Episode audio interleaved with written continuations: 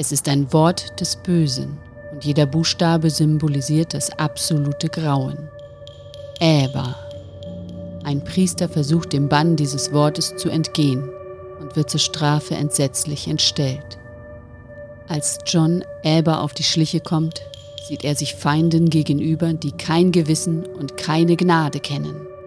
Die Horrorreiter sind zurückgekehrt und sie wüten fürchterlich. Geisterjäger John Sinclair, die Horrorreiter.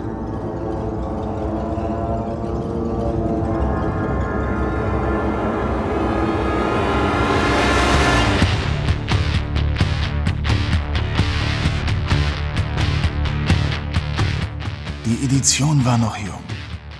Der Podcast hatte der Serie viele Geheimnisse entrissen. Grandiose Sprecher und Hollywood-reife Effekte erzeugten den Glauben an das Übernatürliche. Doch auch das Blöde existierte. Und einige Fälle waren mau. Mit reißerischen Titeln lockten sie und holten sich ihre Opfer. Geister, Dämonen, die Ausgeburten der Hölle. Sie alle warteten auf den Tag, an dem die Podcaster ihnen die Leviten lesen und die Serie in Heil oder Chaos stürzen würden. Denn ein Team war ausersehen, gegen die Mächte der Finsternis zu kämpfen. Dämonen nannten es den Bund des Lichts. Ihre Freunde nannten sie die Wortliga. Ihr Name war Team Sinclair.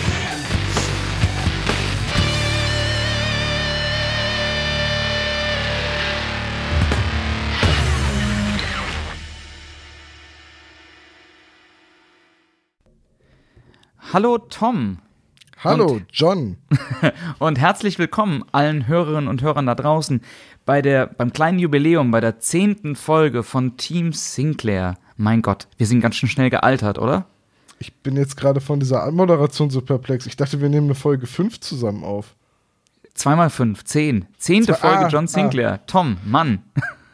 Stimmt, du hast recht. Jetzt muss man das dazu sagen. Äh, das, das 5 ist unser anderer Podcast, den wir beide zusammen machen. Deswegen, das weiß ja nicht unbedingt jeder. Also, Genau, aber äh, heute geht es tatsächlich gar nicht um nutzloses Wissen, sondern heute geht es um ganz viele Informationen rund um die Folge der Horrorreiter, nein, die Horrorreiter, es sind ja mehrere, die Horrorreiter aus der John Sinclair-Reihe. Aber Tom, wir fangen, glaube ich, erstmal mit der letzten Folge an, oder? Team Sinclair. Ja, wir müssen einmal über Folge 9 reden, die ja Hayo und Sebo zusammen besprochen haben. Genau, Folge 9, das Dämonenauge ist das, glaube ich, habe ich richtig in Erinnerung, oder? Ja. Dann fang doch mal an, Tom, wie mochtest du deine Gedanken zum Dämonenauge?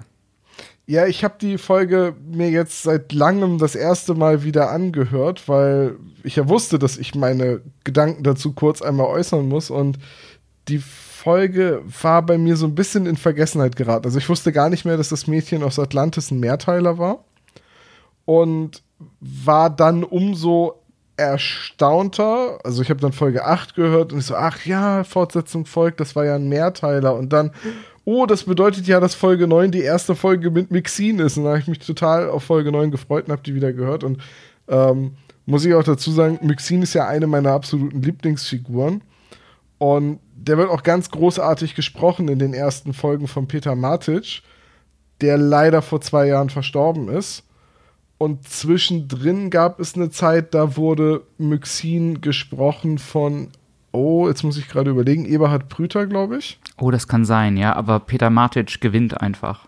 Ja, Eberhard Brüter ist leider auch 2014 gestorben und deswegen hat dann äh, Peter Matic die Rolle wieder übernommen. Und wie, wie, gesagt, ich bin ja noch nicht bei den aktuellen John Sinclair-Folgen, deswegen weiß ich gar nicht, was mit Mixin noch passiert, ob da überhaupt noch ein Sprecher gebraucht wird oder nicht. Oder ob es da jetzt bald einen dritten Sprecher gibt. Naja, egal. Zurück zum Dämonenauge. Diese Szene am Anfang mit Jane, die ins Jenseits kommt, die hat mir beim Hören leicht Schmerzen bereitet. Diese, diese Klischee-Darstellung vom Himmel und alle sind glücklich und alle sind auf Wolken, das war mir zu kitschig. Ich weiß, was du meinst, ja. Ich weiß, was du Ja. meinst. Auf der anderen Seite, gut, das ist jetzt vielleicht so ein persönliches Ding. Auf der anderen Seite, wenn die Hölle halt ein Ort voller Folter und, äh, und, und, Schmerzen und so weiter ist, dann kann es mir da gar nicht kitschig genug sein. Das ist, das ist vielleicht so ein bisschen mein Hang zum Morbiden. Aber dieser kitschige Himmel, wo alle glücklich von Wolke zu Wolke hüpfen und im Hintergrund Riverdance getanzt wird oder so, das geht gar nicht. Aber ansonsten eine coole Folge. Ich weiß, Sebo hat sich ein bisschen daran gestört, dass es diese Gangster-Geschichte gab, die dann äh, auf, der, auf der Hohen See die Yacht kapern und die Schießerei und so weiter. Aber die Szene muss halt drin sein. Ja. Weil, wenn die nicht drin wäre, dann gäbe es keine Leute, die sterben können, ohne dass man sie vermisst. Das sind ja bei John Sinclair so Wegwerfcharaktere. Wegwerf. Oh, das ist eine schöne Formulierung. Du bist ein. Was hast du gemacht? Ich war ein Wegwerfcharakter. Ich war ein Redshirt bei John Sinclair. genau. Man trug meinen Kopf auf einem, auf einer Lanze einmal durchs Bild. Und Charaktere ist dann auch das gute Stichwort, weil Myxin, der ja dann in der Doppelfolge zum ersten Mal auftaucht, ist wirklich einer meiner allerliebsten Charaktere, weil der so sympathisch unsympathisch ist. Verstehst du, was ich meine? Ja, total. Das ist halt ein richtig ekliger Stinkstiefel und Anti-Held. Total. Und in seinem, in seiner, also er ist ja auch unfassbar zynisch. Und er hat halt einen Wiener Akzent. Ja, gut, das liegt wahrscheinlich an der Abstammung aus Atlantis. Natürlich, das weiß man ja. Das, ja, der ja, Wiener an sich stammt ja aus Atlantis. Äh, wir, wir wissen alle seit Atlantis. Indiana Jones und The Fate of Atlantis, dass Atlantis im Mittelmeer lag und das ist ja auch relativ nah an Österreich. Also Gott, Tom. Er, er, küsst die Hand. Das müssen wir alles schneiden. Ach was, lass drin, die, lass drin den Mist. Das, das müssen das, wir überhaupt nicht schneiden. Das ist ein Kompliment an alle unsere Wiener Hörer. Küsst die äh, Hand.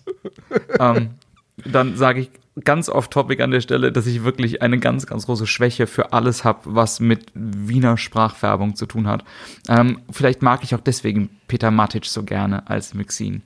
Ähm, aber insgesamt mochte ich die Folge. Also ich gehe total mit, was du sagst, dass diese Himmelsvorstellung dann total kitschig wird, aber ich würde dagegen halten, dass ja ähm, John Sinclair sowieso, was diese gut-böse Vorstellung ähm, angeht, ganz, ganz krass mit, mit Klischees arbeitet und ja auch das arbeiten muss. Unfassbar schwarz-weiß in der ganzen Serie. Genau, also, weil wie anders willst du, also wenn du wirklich gegen die Hölle kämpfst, dann ist da ja überhaupt kein Raum für, für irgendwie Graubereich, Grauzone irgendwie, sondern dann ist es, gibt es halt die Hölle mit immer wenn ein Tor aufgeht, kommen da Flammen raus und dann muss es eben im Umkehrschluss den Himmel geben, wo jeder auf so einer Scheißwolke sitzt und Harfe spielt. So ein bisschen. Ja, schon. Ha aber hast du mal die Serie Lucifer gesehen? Nein. Das ist halt eine Serie, in der die Hölle und der Teufel halt nicht als klischeeartig böse und machthungrig und na, verdorben dargestellt werden, sondern ja in der eigentlichen Bedeutung der Teufel jemand ist, der halt die Sünder bestraft. Und das ist halt bei John Sinclair überhaupt nicht so. Da geht es nicht darum, dass du als Sünder in die Hölle kommst und dann im Fegefeuer schmoren musst, bis du deine Schuld gebüßt hast und in den Himmel darfst, sondern du bist böse, du kommst in die Hölle und in der Hölle sind nur schlechte Menschen und Monster und Dämonen und Zombies und, und alles und die Hölle ist böse. Ja, aber natürlich braucht es das halt für, für das Konzept der Serie. Ne? Das ist ja, ja auch klar. Das ist ja auch klar. Ähm, mir fällt dabei nur gerade ein, dass der großartige Ricky Gervais mal gesagt hat, ähm, die einzige Quelle, aus der wir was über den Teufel wissen, ist Gott. Und Gott mag den Teufel nicht. Warum sollte der was Nettes über den sagen? Und alleine die logische Wendung sollte uns doch schon irgendwie genug Mut geben und zu sagen, so schlimm kann es in der Hölle gar nicht sein. ähm, aber das ist, wir, wir müssen aufpassen, dass wir nicht in, in, in eine Fünf-Folge reinrutschen, weil ich oh ja, total. Mir, mir, würden gerade drei Filme einfallen, über die ich an der Stelle gerne mit dir reden würde. Aber vielleicht machen wir mal ein Himmel- und Hölle-Special bei fünf. Ähm, oh ja, da wüsste ich auch sofort drei Filme. ähm, also, aber abschließend noch, ich mag die Folge, ich mag die Doppelfolge sehr und ich mag ähm, die vor allen Dingen weh, also das Mädchen von Atlantis und das Dämonenauge. Ich mag die vor allen Dingen ähm, wegen dem Setting. Ich finde diese, dieses Höhlensetting am Ende finde ich total toll und ich mag dieses ganze Griechenland-Ding und so. Also das ist irgendwie, ich habe mich da immer wohlgefühlt in der Folge, wenn man das so formulieren kann. Ja, ich fand es ein bisschen schade, dass so ein Charakter wie der Kyriakis, mhm. hieß er, glaube ich. Das ja. ist ein schwieriger Name. Äh, dass der halt einfach stirbt und weg ist und dabei ist das quasi ein guter Atlanter.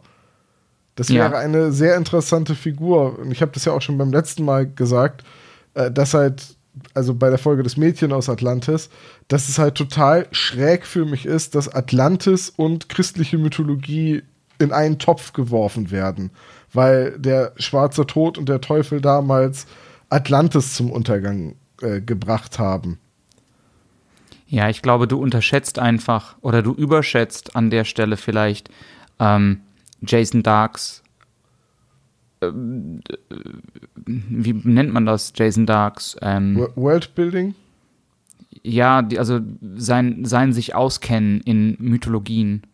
Ich glaube, ja, ich glaube, glaub, das ist auch etwas, das, ich meine, die, die Vorlagen für diese Folgen sind ja alt. Das ist ja, sind ja Geschichten aus den 70er Jahren. Ich glaube, damals Korrekt. ist man an diese Groschenheftromane auch noch anders gegangen, als wenn du jetzt heute so eine neue Serie konzipieren würdest, würdest du da wahrscheinlich mit äh, von vornherein mit viel mehr Fokus drauf, wie sind die Regeln der Welt, wie hängt das alles zusammen, aus welcher Mythologie bedienen wir uns und ne, wenn du heute ein Fantasy-Universum schaffst, gibt es ein so reichhaltiges Potpourri an Vorlagen, ja, wo du sagen kannst, ich mache das ein bisschen so wie da, aber ich möchte noch Wilder Westen mit drin haben. Und irgendwie jedes, jedes Mash-up von klassischen Genres gibt es einfach schon.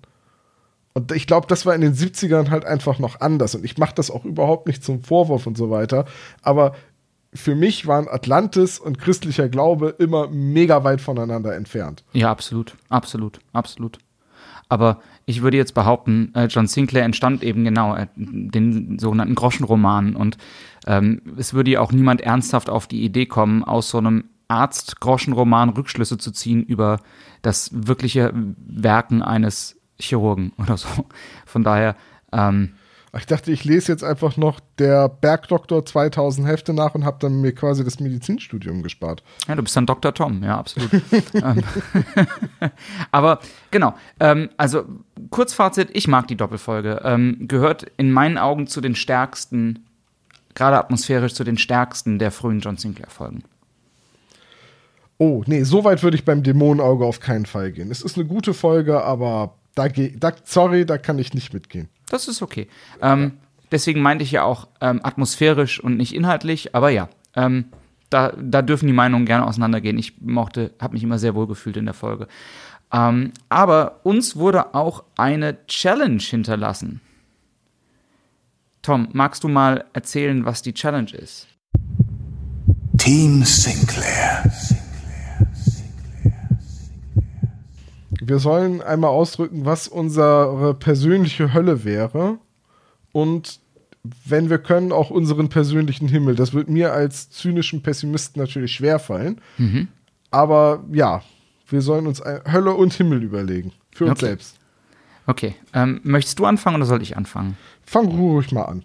Okay, also meine persönliche Hölle habe ich mir so vorgestellt und zwar ähm, von einem Helene Fischer Konzert kommend, Meeresfrüchte-Pizza essen müssend und dabei ganz viel arbeiten. Was du so arbeiten nennst. Genau, genau, genau, genau. Für Helene Fischer arbeiten. Was wäre dann dein persönlicher Himmel?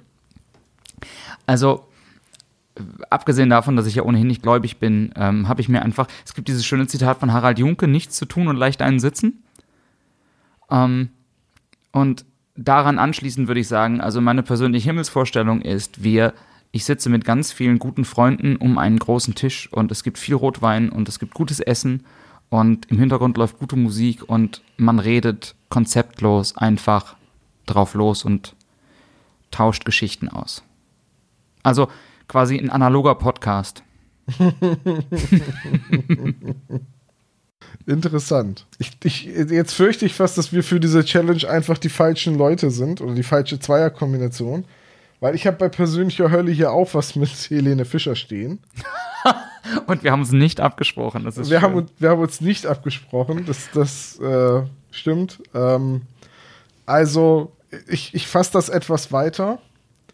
Schlagermusik macht mich aggressiv, weil Ja. ich das Gefühl habe, dass mir einfach ein Teil des Gehirns wegstirbt, wenn ich das höre.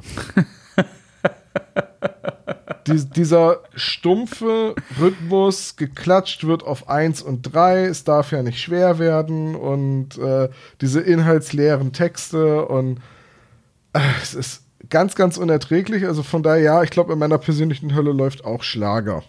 Und in meinem persönlichen Himmel heißt das dann, es läuft Metal. Und das ist gut, das ist okay. Ja, es ist, es, ist um, es ist irgendwie umgekehrt zu dem, was die meisten Leute mit Himmel und Hölle verbinden, glaube ich. ähm, ich weiß nicht, es ist, Himmel fällt mir wirklich ganz, ganz schwer. Mir fallen eine Menge Dinge ein, die ich in meiner persönlichen Hölle sehe. Äh, Tanzwettbewerbe. oh ja, oh ja, Und zwar sowohl teilnehmen als auch zugucken. oh ja. Ausdruckstanz. Äh, und Schwarzwälder Kirschtorte mit Thunfisch. Das ist nicht dein Ernst. Doch. Oh, das ist ja mal so lecker. dann, dann füge ich Käsekuchen zu meinem persönlichen Himmel hinzu. Ja, Käsekuchen können wir uns darauf einigen. Käsekuchen mit viel Sahne. in meinem persönlichen Himmel läuft Speed Metal und es gibt Käsekuchen. Ich darf noch auf einem Elefanten reiten in meinem persönlichen Himmel. Das wäre mir noch ganz wichtig. Das darfst du in meinem Himmel auch. Das, ach, das ist schön. Ich Aber glaube, nur, wenn der Elefant zustimmt. ich glaube, ich glaube, unsere Himmelsvorstellungen, ähm, ich glaube, da, da ist ein bisschen Schnittmenge. Das ist doch ein Ja, gutes Zeichen dafür, oder? Das, die- die sind das, das spricht für Freundschaft. Ja, definitiv. In meinem Himmel gibt es natürlich auch ein Schankhaus mit Guinness. Also, Ein Schank, eine, eine Schenke. Oh, schön. Oh, das ist ein schönes Wort. Das Wort Schankhaus sollte man viel öfter benutzen, übrigens. sowieso. Gut. Ähm, dann vielen Dank für die Challenge. Ich hoffe, wir haben die ausufernd ähm, bestanden, wenn man sowas überhaupt bestehen kann. Und ähm, kommen wir zur aktuellen Folge. Tom, kommen wir zu den harten Fakten. Team Sinclair.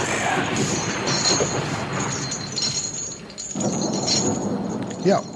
Wir reden immer noch über die ersten Hörspielfolgen, die alle im Jahr 2001 produziert worden sind. Also zum Zeitpunkt der Aufnahme sind die mal eben 20 Jahre alt. Absolut. Absolut. Das ist verrückt, oder?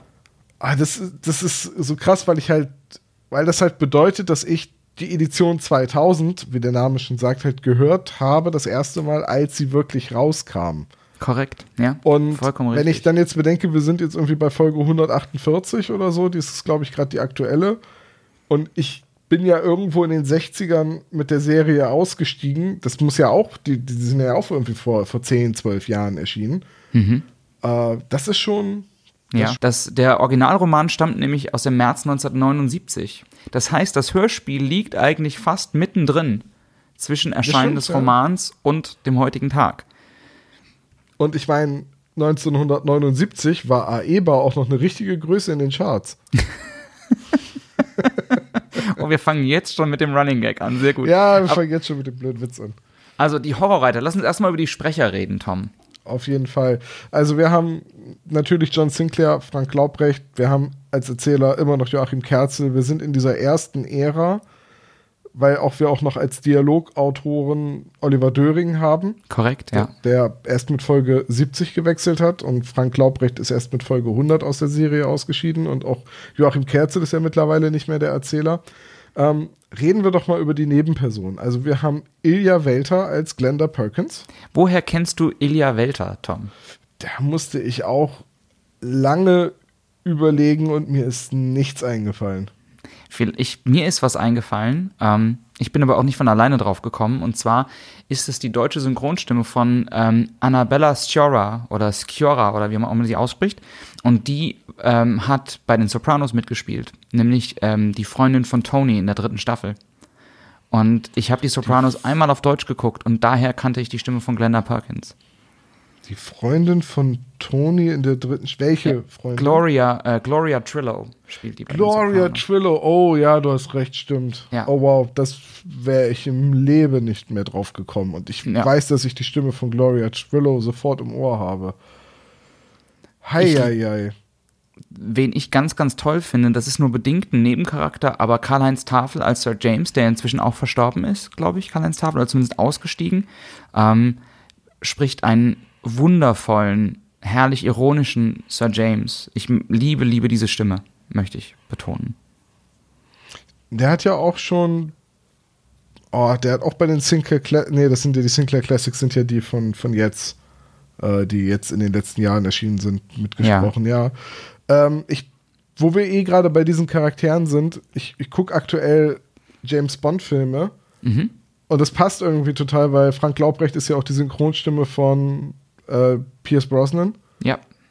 Und jetzt gerade so dieses Setting mit dem Chef, also eigentlich ist für Powell ja M.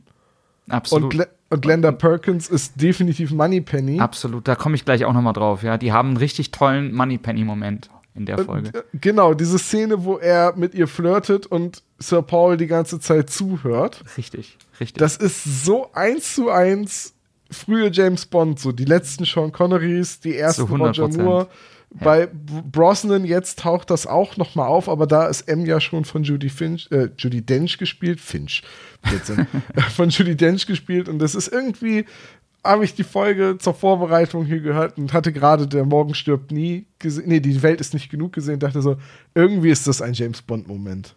Ich bekomme auch, das muss ich mal gestehen, also John Sinclair wird ja immer als blond und so beschrieben, aber ich sehe immer Pierce Brosnan. Immer, immer, immer, immer, immer. Ich sehe immer Pierce Brosnan, wenn ich John Wie Sinclair Ist das dann ab Folge 100? Siehst du dann Daniel Craig?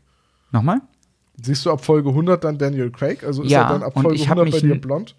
Also ich mag die Stimme, aber, also ich mag die, die, die neue Synchronstimme von John auch, aber ich habe mich nie dran gewöhnen können. Also ja, ich, ich bin gespannt, wie es mir, mir dann geht, unenthusiastischer. Ich so ich, ich liebe Dietmar Wunders Stimme. Ich finde es einen ganz großartigen Sprecher für Daniel Craig und auch ansonsten in, in, als Synchronsprecher. Vollkommen Aber richtig. Ich bin auch gespannt, wie das ist, wenn man dann nach knapp 100 Hörspielfolgen auf einmal so einen Wechsel hat. Ich bin sehr gespannt, wenn wir bis zu dem Moment gekommen sind oder wenn ich es endlich mal geschafft habe, mit dem Nachhören so weit zu kommen. Ja, ich denke, so in, in acht bis zehn Jahren ist der Podcast dann auch soweit. ähm, und dann gut. können, dann machen wir ein, ein John Sinclair Stimmenwechsel-Special. Aber was mir noch aufgefallen ist, ist ähm, Walter Gontermann, der den ähm, Julio Julio Ortega spricht, ähm, bei den Horrorreitern, der ja in ganz vielen von den frühen Folgen mitspricht. Ähm, und den kannte ich noch aus Baphomets Fluch, aus dem, aus dem Videospiel. Der hat im ersten Teil von Baphomets Fluch den Kahn gesprochen. Und dann Martin Kessler, Nicolas Cage, der nicht sympathisch klingen kann, oder? Also. Äh nicht, ist es ja witzigerweise nicht nur Nicolas Cage, Martin Kessler ist ja auch die Stimme von Vin Diesel. Ja, trotzdem, der nicht sympathisch klingen kann. Der kann nur unsympathisch klingen. Und jetzt habe ich gerade ähm, die. Ich, ich gucke ja gerade James Bond, wir hatten es ja gerade schon. Ich habe gerade Die Welt ist nicht genug gesehen und da spielt Robert Carlyle den Bösewicht den glatzköpfigen Bösewicht, der keine Emotionen hat, weil ihm in den Kopf geschossen wurde. Vielleicht erinnerst du dich. Ja, ich erinnere mich. Und er hat auch die Synchronstimme von Martin Kessler. Und man sagt ja Nicolas Cage auch nach, er habe zwei, er habe zwei Gesichtsausdrücke, nämlich bedrückt und sehr bedrückt. und ich finde, diese Eindimensionalität in der Darstellung, die natürlich Nicolas Cage nicht so ganz gerecht wird. Aber ähm, ich, die finde ich, und falls uns Martin Kessler zuhört, tut mir das schrecklich leid. Ich, das ist eine tolle Stimme, aber ich kann nichts Sympathisches an der Stimme finden. Jedes Mal, wenn ich diese Stimme höre, denke ich, unsympathisch, unsympathisch. Und das weiß ich nicht, das geht auch anders. Also es gibt ja auch durchaus irgendwie Menschen, die unsympathisch klingen können und dabei sympathisch sind das macht wenig Sinn, wenn ich das so sage. Aber Udo Schenk zum Beispiel kann total fies und widerlich klingen und trotzdem höre ich die Stimme gerne. Und bei Martin Kessler dreht sich mir, oh, da kriege ich Gänsehaut, wenn ich die Stimme höre. also ich mag die Stimme von Martin Kessler sehr gerne. Klar, es ist eine Stimme, die ich auch irgendwie immer mit Bösewichten assoziiere, aber es gibt ja nun auch wirklich mehr als genug äh, Filme mit Nicolas Cage, wo er der Held ist. Also ich meine, in The Rock war er doch auch die Synchronstimme von Nicolas ja, Cage. Ja, es oder? ist, und ich bin mir sicher, Martin Kessler ist auch eine reizende Person, aber oh. Hm. Okay, gut. Äh, spaltet offenbar die Gemüter, die Stimme. Hast, hast, hast du noch irgendwas zu den Sprechern, Tom? Ich wollte noch mal über Peter Matic reden, aber das haben wir schon getan. Ja. Äh, und Walter Gontermann, der jetzt in dieser Episode mitspielt, der Julio Ortega, also den älteren Herrn spielt, das ist ja Kyriakis aus der letzten Folge. Genau. Genau, Ja. Khan von Baphomets Fluch, aber der spricht in ganz vielen von den, ähm, von den frühen John Sinclair-Folgen mit. Also ich habe das vorhin mal nachgeguckt, weil ich irgendwie, als ich die Folge heute Mittag nochmal hörte, dachte, Mensch, irgendwie die Stimme ist so eine der Stimmen, die verbinde ich total mit John Sinclair und dann sieht man relativ schnell, der spricht bei der Totenkopfinsel mit, bei Achterbahn ins Jenseits, beim Mörder mit dem Januskopf, bei Mädchen von Atlantis und Dämonenauge, Ja, ja, bei immer so die klassische. Nebenrolle. Ne? Das ist ja auch etwas, was äh, Simon Hausschild öfters gemacht hat. Der war ja, Ja. auch in diversen frühen äh, John Sinclair-Folgen eine Nebenfigur. Und genauso ja auch Lutz van der Horst, der in dieser Ja. Folge auch wieder als Mönch und als Gast zu hören ist. Ja, richtig. Und Walter Gontermann wird dann in ein paar Folgen eine meiner absoluten Lieblingsrollen, Lieblingsbösewichtsrollen sprechen, nämlich Maddox, den Richter. Das ist auch eine sehr, sehr coole Geschichte mit dieser Höllenkutsche Ja, und genau, äh, wie John da entführt wird. Äh, ist das die gleiche Folge wie Knochensaat? Nee, das Nee, ist noch das ist nicht die gleiche andere. Folge. Ne? Weil wir Ähm, haben jetzt gerade am Anfang viele Folgen, die mir sehr, sehr am Herz liegen. Hm, ja. Ähm, ansonsten, genau, ist noch ähm, Ulrich Pleitgen dabei, der 2018 leider verstorben ist, der ähm, Emilio Zagallo spricht. Das, was von ihm übrig ist, zumindest. Ja, stimmt. Das Auch ist auch eine ganz tolle Stimme. Ja, er spricht auch in mehreren äh, John Sinclair-Folgen mit. Ne? Das gibt ja diesen Dreiteiler um Bills Hinrichtung. Da ist ja Captain Hamilton und Ja. in Knochensaat spielt er den Pfarrer. Ähm, Pfarrer Hemsworth, Stefan Runge, ist ja nicht nur der gleiche Sprecher, sondern es ist ja auch die gleiche Person wie in Achterbahn ins Jenseits. Hab, musste ich auch schmunzeln, weil wir beide die Folge zusammen besprochen haben. da wird er drauf angesprochen. Aber Genau. man, man hat das manchmal, gerade weil John Sinclair ja so eine Fortsetzungsgeschichte ist, in der, also die Reiter, die Eberreiter tauchen ja in Folge 9 auch schon als Skelettreiter auf, noch Genau. ohne Rüstung und so weiter. Und ich habe die Folgen ja nun beide gehört und ich habe heute in der Folge, also als, als ich dann zur Vorbereitung nochmal jetzt äh, Folge 10 gehört habe, kam so dieser Satz so, Suko und Jane hatten mit den Skelettreitern in Griechenland schon Bekanntschaft gemacht. Und ich so, hä? Ist das eine Information aus den Büchern? Kam das in den Hörspielen vor? Also, ne, du kannst so eine Stunde Hörspiel hören und trotzdem vergisst du sowas. Ja, absolut, klar. Klar. Aber da prasseln ja auch immer relativ viele Informationen auf einen ein. Total, ja.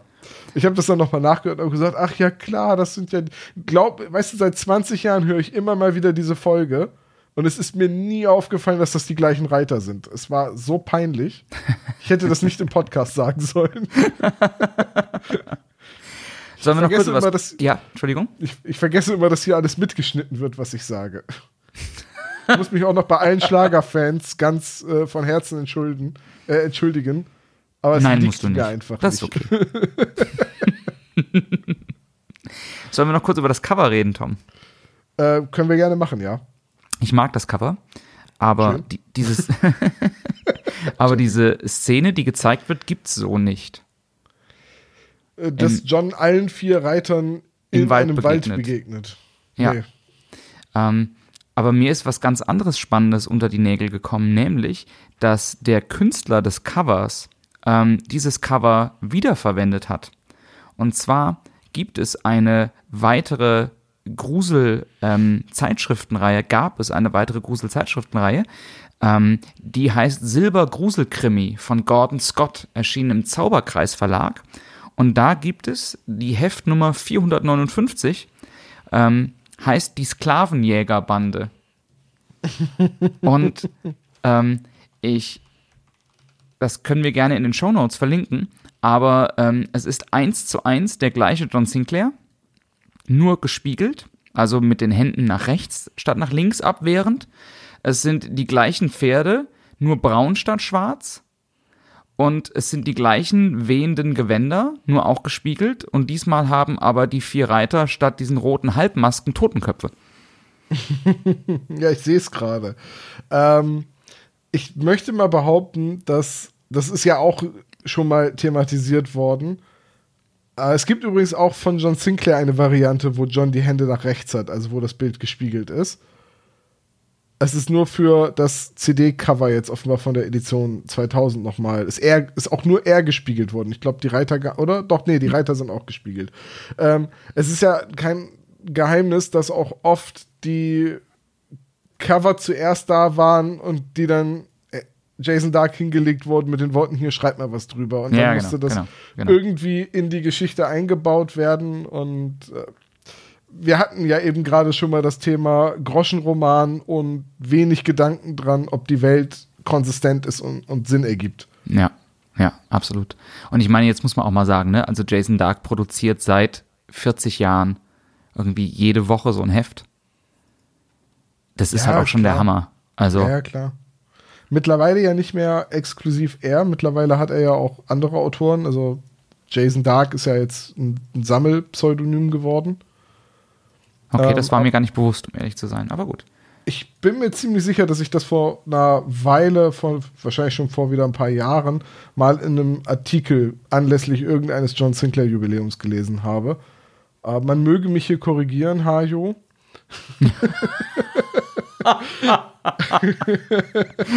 Liebe Grüße. Ja, ganz liebe Grüße. Ich, das ist immer schön zu wissen, dass man jemanden im Team hat, auf den man sich so verlassen kann, der sowas immer weiß oder es nachsieht. Ähm, nee, von daher, klar, werden diese Cover wieder benutzt. Das waren halt damals auch, die wurden eingekauft von Künstlern. Ja. Und Ja. ich weiß nicht, ob du mal Magic the Gathering gespielt hast, dieses Sammelkartenspiel, das es seit 150 Jahren gibt. Nein. Da kommen ja auch jedes Jahr, weiß ich nicht, 2000 neue Karten raus. Die kann ja auch nicht ein Mensch alleine zeichnen.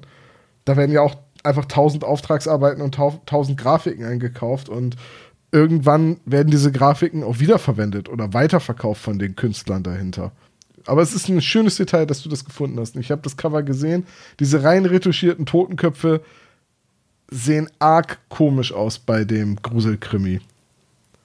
Das ist allerdings richtig. Die sehen sehr, sehr, sehr künstlich rein retuschiert aus. Aber gut, es war, ist ja wahrscheinlich auch, ich meine, der Preis ist noch in D-Mark, es ist also auch ewig alt, dieses Heft. Richtig, ja. Von der ganzen Das- Gestaltung her, das wird halt noch von Hand rein retuschiert worden sein. Das wird von Hand rein retuschiert sein und es wird auch aus einem, ich konnte nicht genau rausfinden, von wann diese Reihe ist, aber das wird ein ähnliches Alter haben. Also, ja, ja, ich versuche gerade auf diesem Bild zu gucken. Ich meine, Nummer 459 kann man lesen, hm. aber die Qualität ist, glaube ich, nicht gut genug, beziehungsweise da steht kein Erscheinungsdatum. Da steht Nee. nur, aber da steht schon Printed in Germany. Aber wobei, das muss nichts heißen. Ich dachte Nee. jetzt gerade, das heißt ja nach dem Mauerfall, aber muss ja nicht. Hm. Tja, wenn jemand weiß, wann der Sil Silbergrusel-Krimi Nummer 459 erschienen ist, einfach mal Bitte, Bescheid sagen. bitte schreibt es in die Kommentare.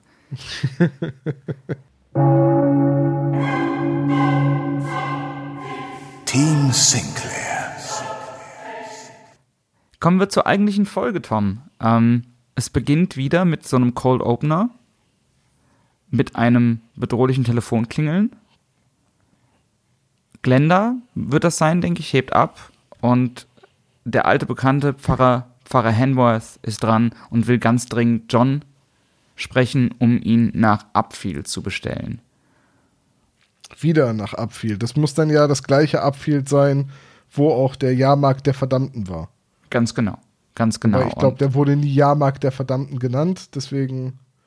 also äh, da, wo mal, wo einst die Achterbahn ins Jenseits führte, Genau. Das war, das war ja auch ein Lied von Led Zeppelin. ist das so. Achterbahn ins Jenseits, ja. Stairway to Heaven meinst du, oder? es, kommt auch weiter jetzt.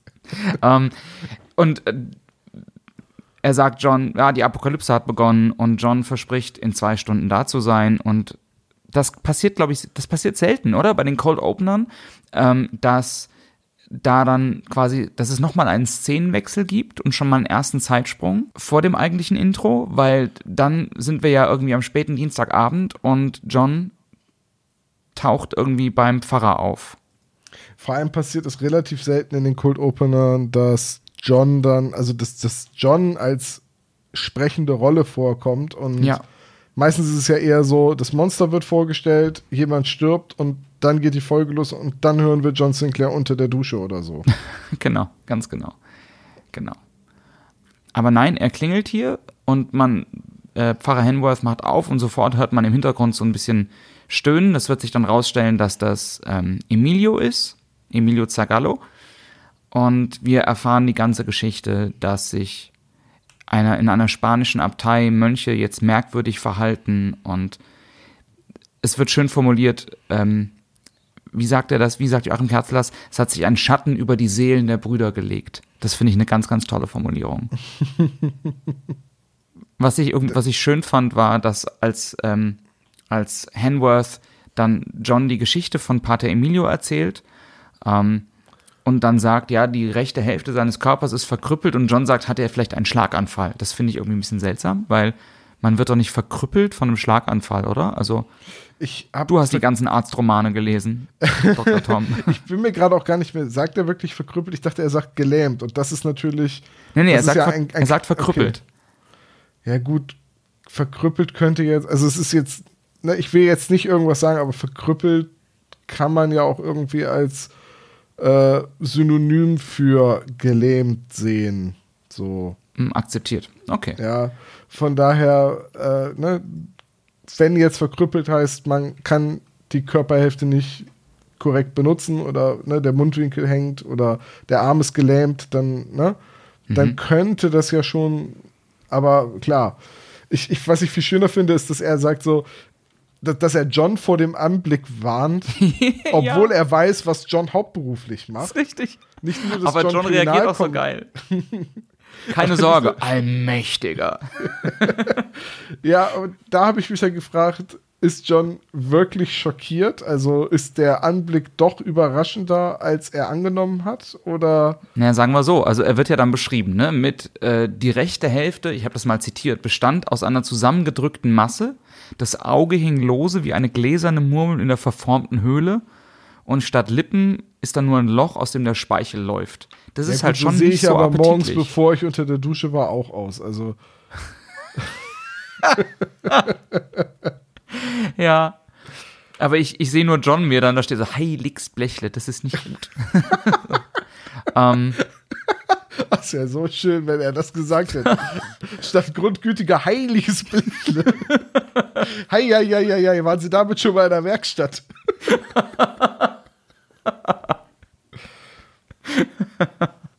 oh, ein Vorher-Fotomodell. Ähm, naja, ähm, aber der stammelt dann die ganze Zeit Äber und das Kloster, ein vom, das Kloster vom Bösen besessen, das Tor ist offen und dann kommt so diese, diese zielsichere Formulierung, bei der John dann irgendwie die Alarmglocken losgehen. Ähm, in dem Moment, wo jemand vollkommen Fremdes ihn als Sohn des Lichts bezeichnet, weißt du ja schon sofort, okay, hier, hier reden wir von einem Besessenen und hier hat der schwarze Tod seine, seine Hände im Spiel. Ja, hier ist es Übernatürliches äh, am Werk, weil sonst weiß niemand um den Beinamen Sohn des Lichts. Genau. Genau. Und das ist ja vor allem jemand, der ihn noch nie gesehen hat, der halt auch noch wahrscheinlich noch nie von John Sinclair gehört Ganz genau. hat. Ich weiß, dass ich, als ich die Folge das erste Mal gehört habe, von dem Ausdruck Aeba und auch der Auflösung, die ja erst sehr spät im Hörspiel kommt, dass das auf der Brust der Reiter steht. Das ist ja auch, John informiert dann ja Bill Connolly, dass er recherchieren soll. Und Bill Connolly hat dann später in der Folge wie immer ein hervorragendes Timing für diesen Telefonanruf. Absolut, absolut. Aber und kommt auch gar nicht mehr dazu, sein Ergebnis der Recherche irgendwie mitzuteilen.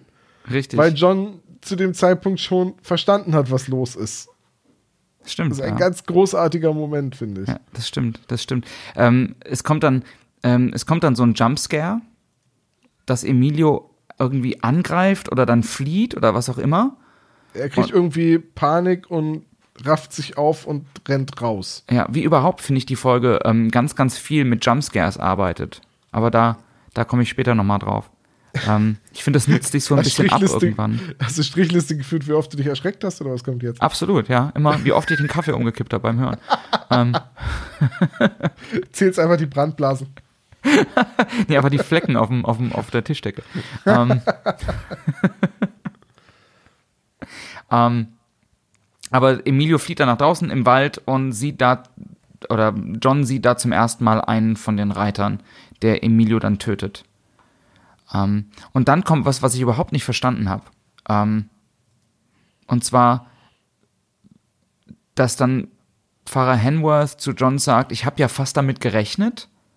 Das finde ich schon seltsam. Und dann erzählt er ihm ja, dass er sich eingehend mit Dämonologie befasst hat nach den Ereignissen auf dem Jahrmarkt und ähm, sagt dann, Lionel Hampton hat mir ungewollt, hat mir ungewollt beigebracht, dass das Gute über das Böse siegen wird, immer. Wie?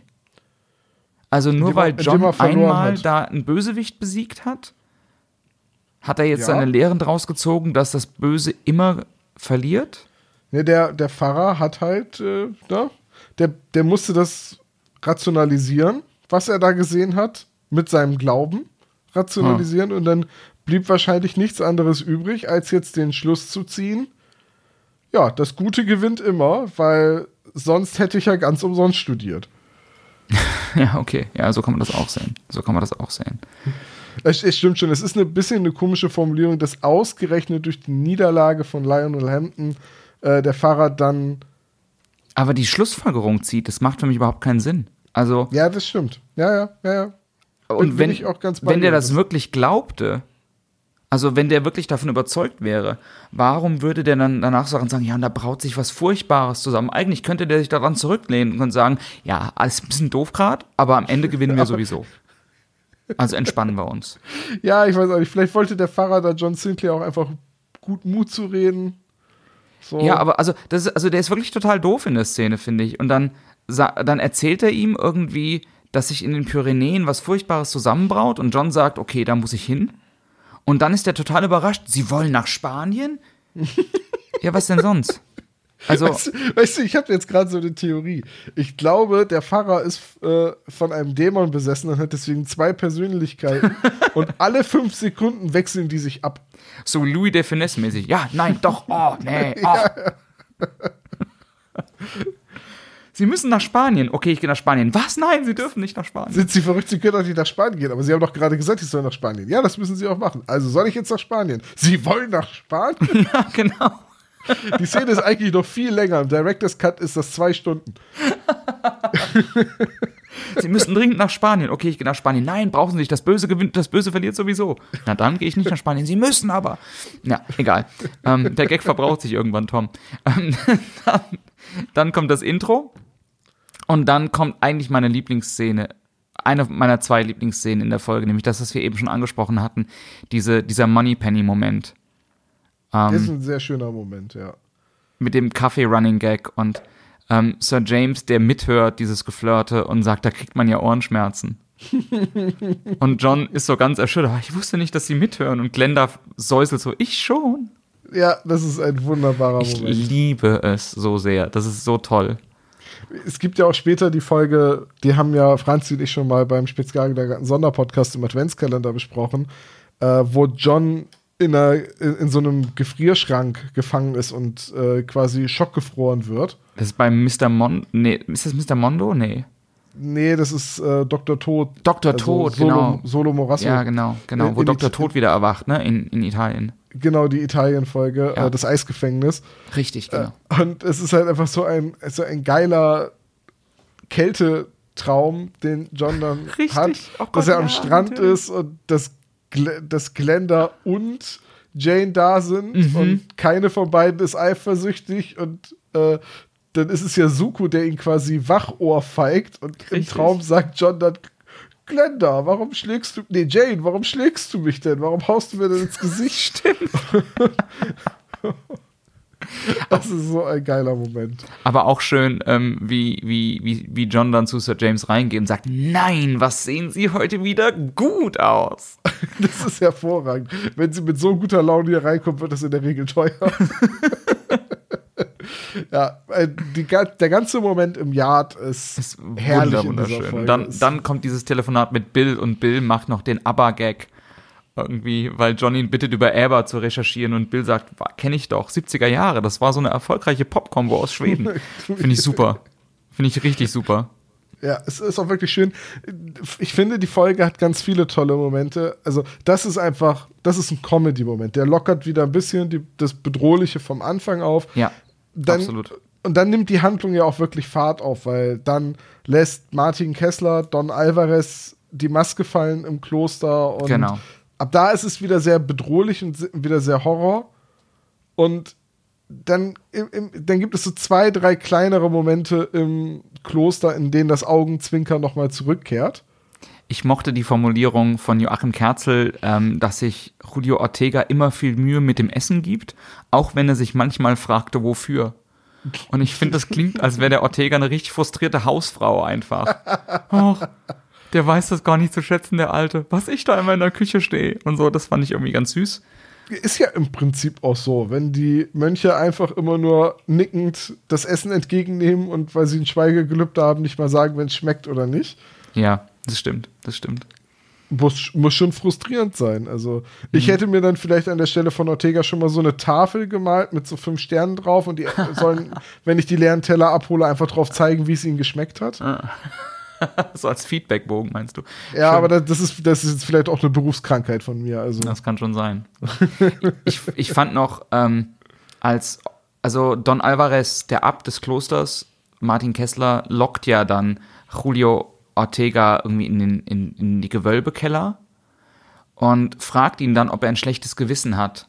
Und der reagiert dann so kindlich übertrieben darauf, dass jeder letzte Depp merkt, dass er ein schlechtes Gewissen hat. schlechtes Gewissen? Ich, nein, nein, ich habe doch kein, nein, also nein, wirklich, nein, schlecht, ich doch kein schlechtes Gewissen und so. Und das ist mir irgendwie so ein bisschen drüber. Ähm, Ja, äh, das ist jetzt auch einer der schwächsten Momente des Hörspiels, meiner Meinung nach, weil die Begründung, warum er nicht in den Keller will, da war doch schon seit Jahrhunderten Ja, keiner mehr. Seit Jahrhunderten zählt, äh, gilt der Schlüssel zu dieser Tür als verschollen und seit Jahrhunderten ist niemand auf die Idee gekommen, einen Nachschlüssel zu machen. so, das ist so dumm als. Ja, total. Aber ich spoilere das jetzt schon mal vorab. Ich finde, es gibt wirklich viele schlechte Momente in dieser Folge. Aber da kommen wir nachher im Fazit drauf und zwischendurch immer noch mal. Ich Ähm, fürchte, du hast wahrscheinlich nicht mal Unrecht. ich befürchte du das wirst- auch tatsächlich. Du, du wirst mir die Folge wahrscheinlich ziemlich kaputt machen. Ich möchte an der Stelle das Gespräch gerne beenden. John war nett. Nein, hau raus, desillusionier mich. Kommen wir zu einem guten Moment. Und die guten Momente, oder ganz viele gute Momente, kommen für mich in der Folge von Joachim Kerzel. Ähm,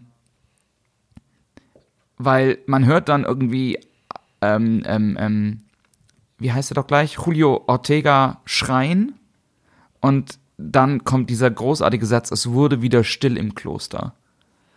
Denn ka- doch keiner der Mönche reagierte. So erklangen die Schreie einige Minuten und verstummten. Für immer. Und ich liebe das, wie nur Joachim Kerzel sowas betonen kann. Das ist einfach, das ist einfach so eine geile Stimme. Und der macht es, also, das kriegt alles so eine Größe und so eine Wucht durch seine, durch seine Ich Betonung. stelle mir ja auch immer Dr. Hannibal Lecter vor, der ja, die Off-Texte bei, absolut.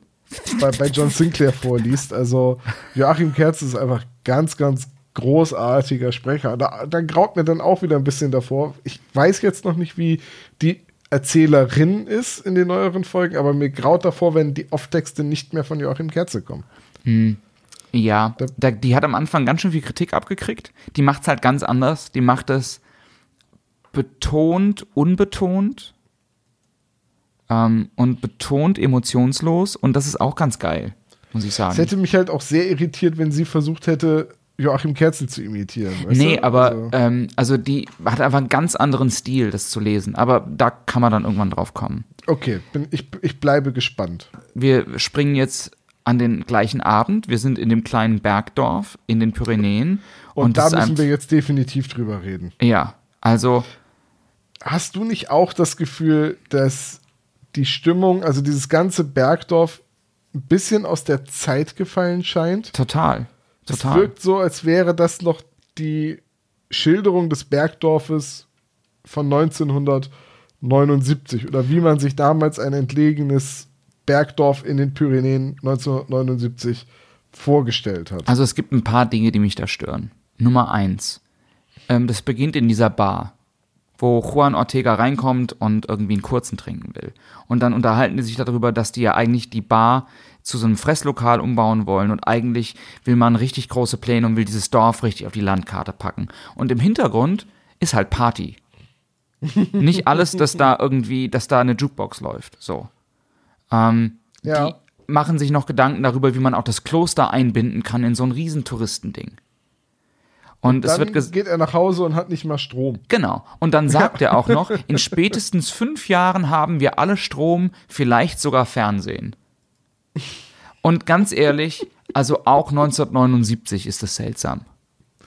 Ja, okay, stimmt schon. Es ist sehr, sehr komisch, dieses ganze Bergdorf. Es ist. Und dann ist der Juan Ortega studierter Jurist und hatte einen Job in einer großen Madrider Kanzlei und geht zurück, weil er seine Freunde, geht zurück zum Dorfidyll und zu seinen Wurzeln wegen seiner Freunde. Also der hat die Chance, in Madrid zu leben und in einer großen Kanzlei richtig Asche zu machen. Und das muss man ja nicht mögen. Aber wenn die Alternative ein Dorf ohne Strom ist, da muss es doch was dazwischen. Also das macht irgendwie überhaupt keinen Sinn für mich.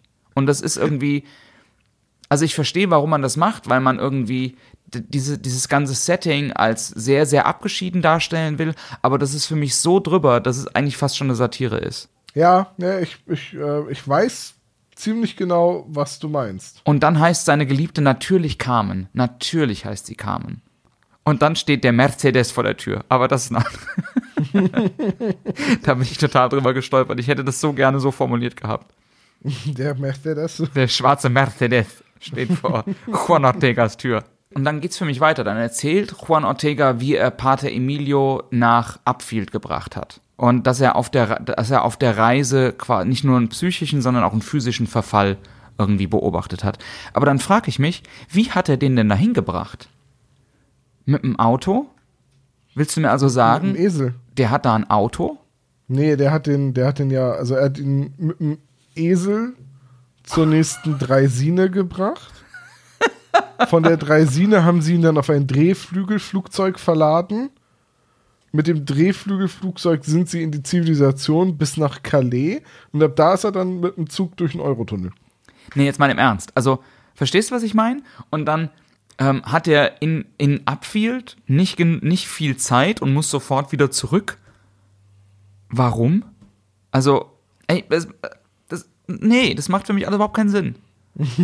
Also, das ist Ja, ich- hinten ich und weiß- vorne ich- nicht zu Ende gedacht. Ja, ich bin da genauso drüber gestolpert wie du und habe mich auch gefragt, wie zum Geier hat er den Priester denn über. Also, wie, ich meine, jetzt irgendein verschneites Bergdorf in den Pyrenäen, Ja, Upfield in England, das ist halt schon echt ziemlich weit auseinander. ja, Und jetzt Ja. kenne ich natürlich nicht die Buchvorlage, aber ich könnte mir vorstellen, und auch da, ich bitte mich dazu korrigieren, aber vielleicht war es ja im Buch ganz anders und das war nur so ein bisschen der Wunsch, Pater Hemsworth nochmal auftauchen zu lassen.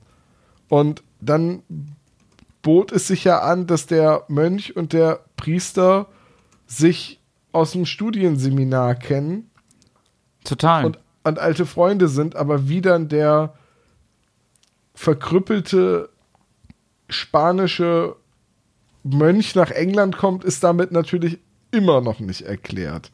Aber ganz im Ernst, das hätte man so viel eleganter lösen können. Ja, was denn, dass er ihn, dass er ihn im Urlaub getroffen hat, oder? Nein, also du, du, du lässt den überhaupt nicht nach England kommen. Du lässt diesen, äh, diesen ähm, ähm, Emilio Zagallo gar nicht nach England kommen.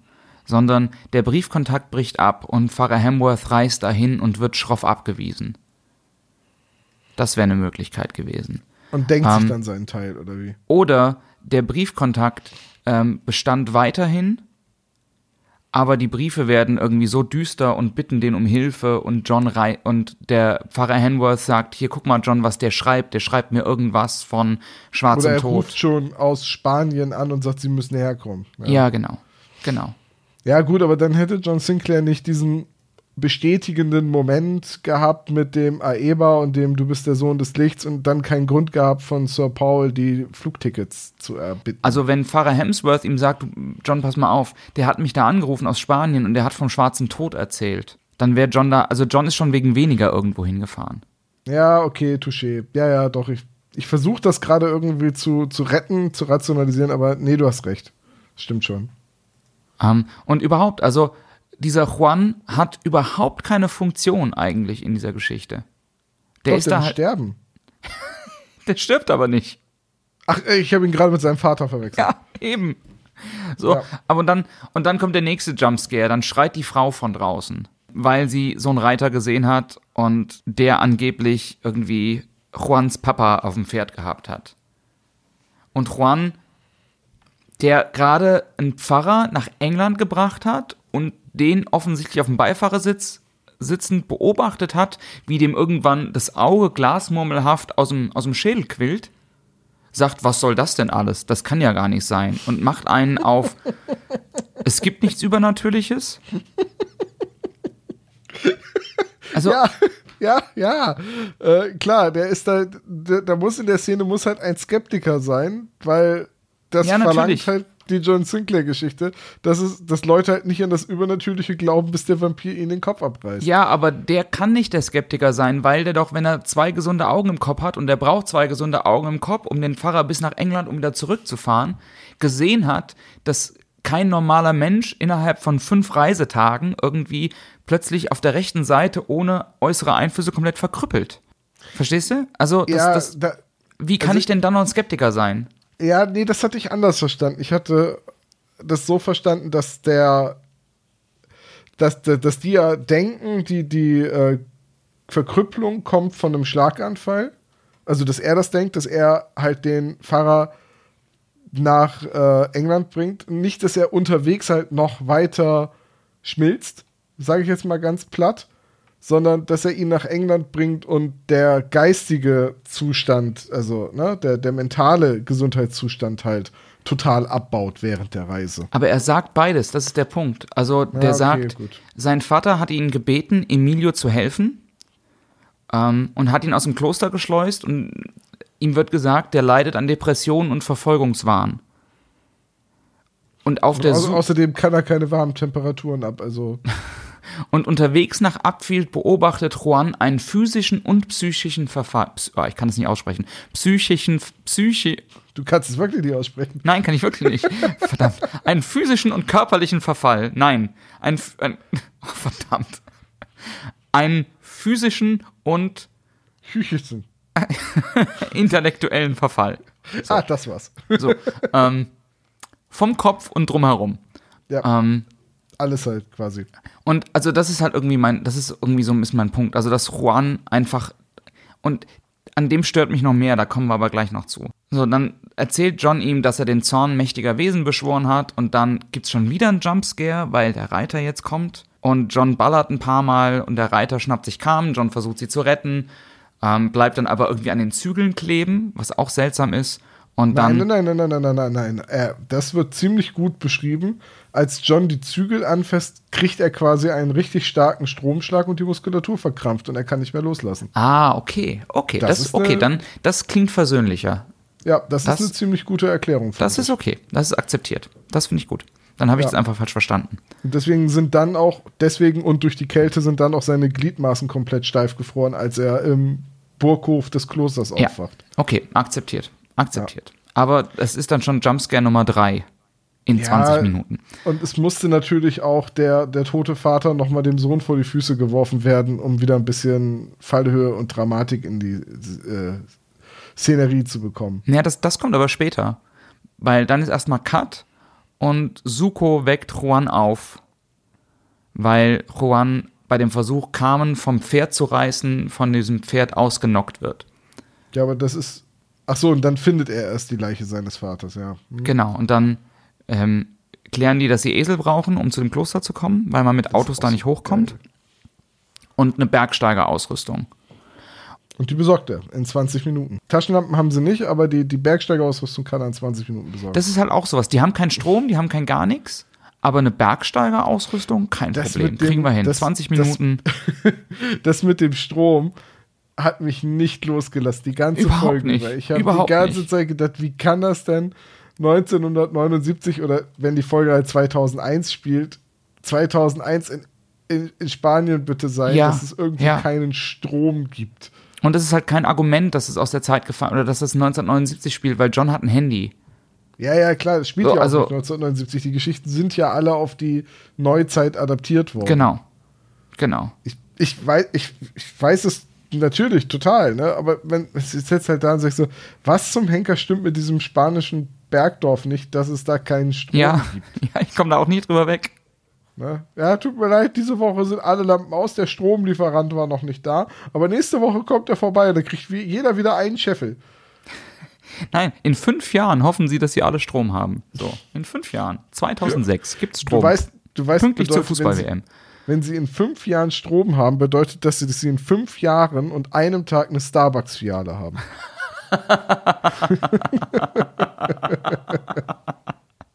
Oh, Strom, oh, Starbucks. Lass uns mal, la, lass uns mal die, die, für mich ist diese ganze Szenerie in dem Dorf und auch die, auch der Gag, dass Sukus Esel kein Englisch spricht, das ist alles okay. Das ist wieder so ein bisschen spunzeln. Moment. Lass, Nein, nein, nicht okay. ach komm, lass uns doch einfach über das Finale oben im Kloster sprechen. Das ist doch der große Moment der ganzen Folge. Nein, es, ein- eins ist mir wirklich wichtig. Okay. Und da, da bin ich echt fast sauer geworden, als ich die gehört habe. Ähm, und zwar, Juan zieht dann los, um die Bergsteigerausrüstung zu besorgen und findet seinen Vater tot auf der Straße. So, und sagt dann, das Letzte, was er sagt, ist, ich werde dich rächen. Und, Und das tut er dann nicht, weil er die Bergklettertour abbricht. und nee, und dann passiert erst das Ganze mit John im Hof. Da gibt's auch ein paar, da gibt's so einen coolen MacGyver-Moment, aber das kann, man, kann ich gleich nochmal erwähnen. Aber in der nächsten Szene, wo, wo Suko dann mit dem Esel kämpft, also diese ganze Szene ist irgendwie nur Comic Relief und das ist vollkommen deplatziert. Also da ist gerade die Frau gekidnappt worden von einem Höllenreiter und der Vater ist tot und der karlauert sich da durch die Gegend und schaut Suko dauernd mit einem amüsierten Lächeln zu und gibt nur so blöde Kommentare ab. Das macht überhaupt, also ich verstehe das, nicht. also das ist überhaupt, das ist richtig doof, finde ich. Also, Ich weiß, ich weiß genau, was du meinst. also, Ja, deswegen sagte ich ja, diese ganze Szene ist nur da, um einen blöden Gag zu machen. Und leider ist es dadurch auch nur ein blöder Gag. Und das passt halt gar nicht zur Dramatik der Person des äh, Julio. Nee, Emilio, nein. Wie Juan. heißt der Sohn? Juan. ja, also weißt du, wenn jemand anderes, also dass Bill irgendwie aus der Ferne für Comic Relief sorgt, finde ich geil, macht, macht total Sinn, finde ich super. Ähm, dass Suko das vielleicht mal macht, an der Stelle vielleicht auch nicht, weil er sich vielleicht Sorgen um John macht, aber dass ausgerechnet Juan, der eigentlich von allen gerade zumindest emotional am meisten leidet,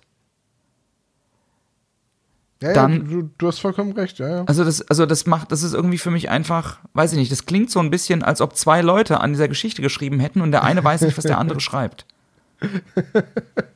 So Fortsetzungsroman, aber jemand anderes schreibt die Fortsetzung. Ja, und du darfst den Ja. ersten Teil nicht lesen.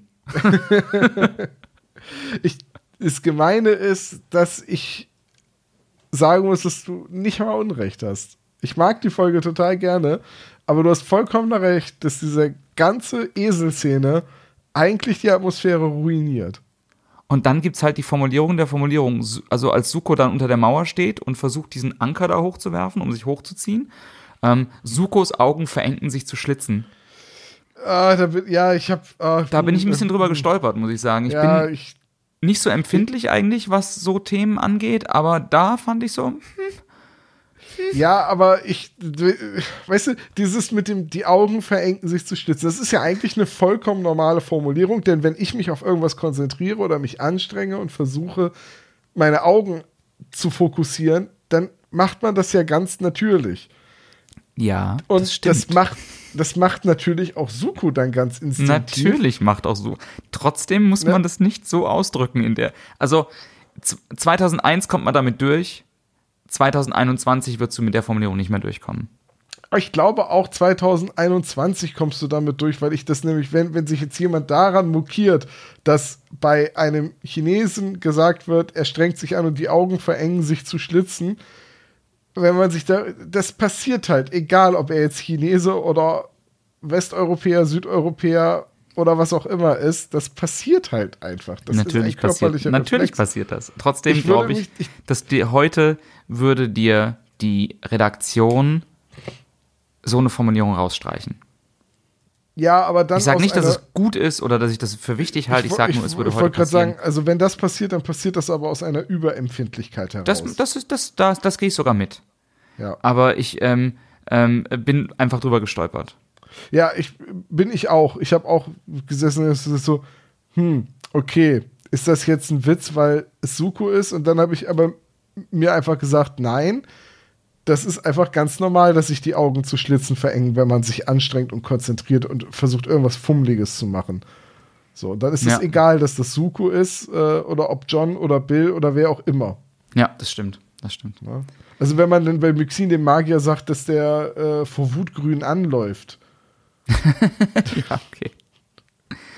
Ähm, was ich wirklich noch mochte, also ich kritisiere ja richtig viel in der rum, aber was ich wirklich mochte und was ich wirklich witzig fand, ähm, war im, ähm, im Kloster Innenhof, als ähm, John da so liegt und Don Alvarez seine, ähm, da seine, sein, sein Schurkengelaber abzieht.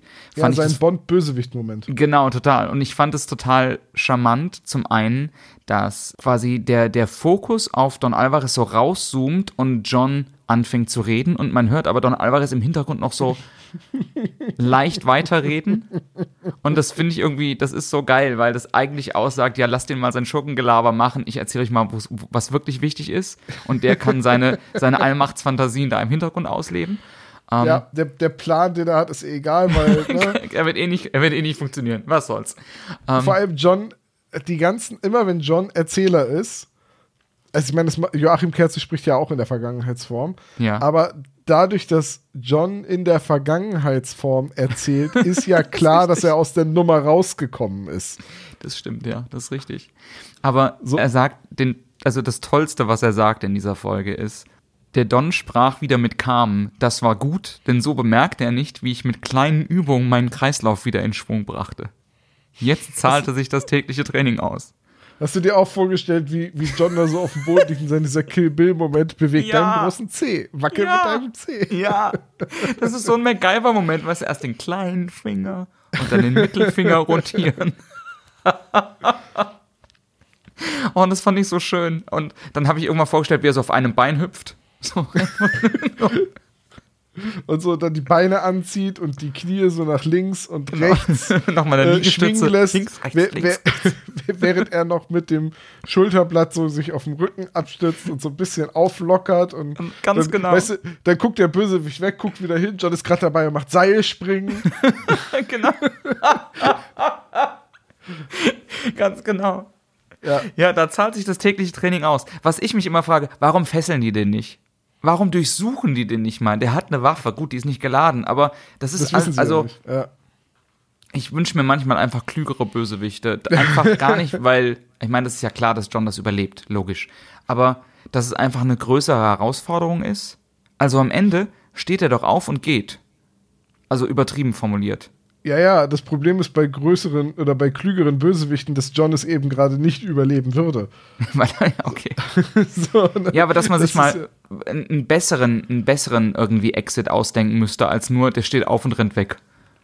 Ich verstehe halt auch in den, ähm, das ist aber auch so ein gängiges Actionfilm-Trope. Und das, auch das ist wieder so der klassische James Bond-Moment, weil James Bond halt über viele Jahrzehnte bestimmt hat, wie wir Actionfilme und Action-Narrative überhaupt erzählen. Mhm. Aber Held soll hingerichtet werden. Ja, ist richtig. Held entgeht Hinrichtung und tötet seinen vermeintlichen Henker. Held beginnt die Flucht. Nächster Bösewicht überrascht den Helden, bedroht ihn mit einer Waffe und Held ergibt sich erneut. Ja, Wenn die eh schon vorhatten, den umzulegen und der seiner Exekution entkommen ist, warum versucht dann der nächste Henchman wieder nur ihn dingfest zu machen, anstatt ihn einfach direkt auf der Stelle zu erschießen? Ja. Und das Ich ist meine- auch der große Fehler, den immer die, die, die John Sinclair-Bösewichte in den ersten Folgen machen. Das wird später ein bisschen anders mit Lady X und der Mordliga. Das stimmt, das stimmt. So, Das die stimmt. werden deutlich gefährlicher für John Ja, Sinclair. das ist richtig. Aber ja, ich bin, ich bin da ganz bei dir. Ne? Das ist ähm, ein, ein ganz komischer Moment. Und letztendlich finde ich zum Beispiel, dass dieses ganze Klosterfinale ist für mich der schwächste Teil der Folge. Und ich hätte erwartet, dass du mit deiner ganzen Kritik halt da ansetzt und da die Handlung auseinanderreißt. Kommt noch. Okay, gut, danke. Ich Kommt dachte schon, noch. ich muss, und ich dachte schon, wir würden das lassen. Kommt noch. John Bitte. schlägt noch irgendwie auf der Flucht einem Mönch die Nase blutig. Das ist wiederum sehr lustig, weil das, Das- der gleiche. Der Mönch hat so einen richtig beschissenen Tag. Echt scheiß Arbeitstag, ja, das stimmt. ähm, der hat, der hat so ein, ja. Ähm, aber dann äh, ruft Bill an und Bill sagt ihm, hey, ich weiß, was Elba heißt, aber bevor er das noch sagen kann, und das finde ich auch einen starken Moment eigentlich, wird der von Carmen quasi unterbrochen und die sagt, John, schau mal hinter dich. Und dann sieht John erstmals alle vier Reiter, ähm, die ihn, wie ähm, Joachim Kerzel sagt, ihn böse angucken, wie auch sonst. Ähm, Ja, natürlich. Wenn Und- die freudig lächeln und winken, wäre das auch sehr seltsam. Hi.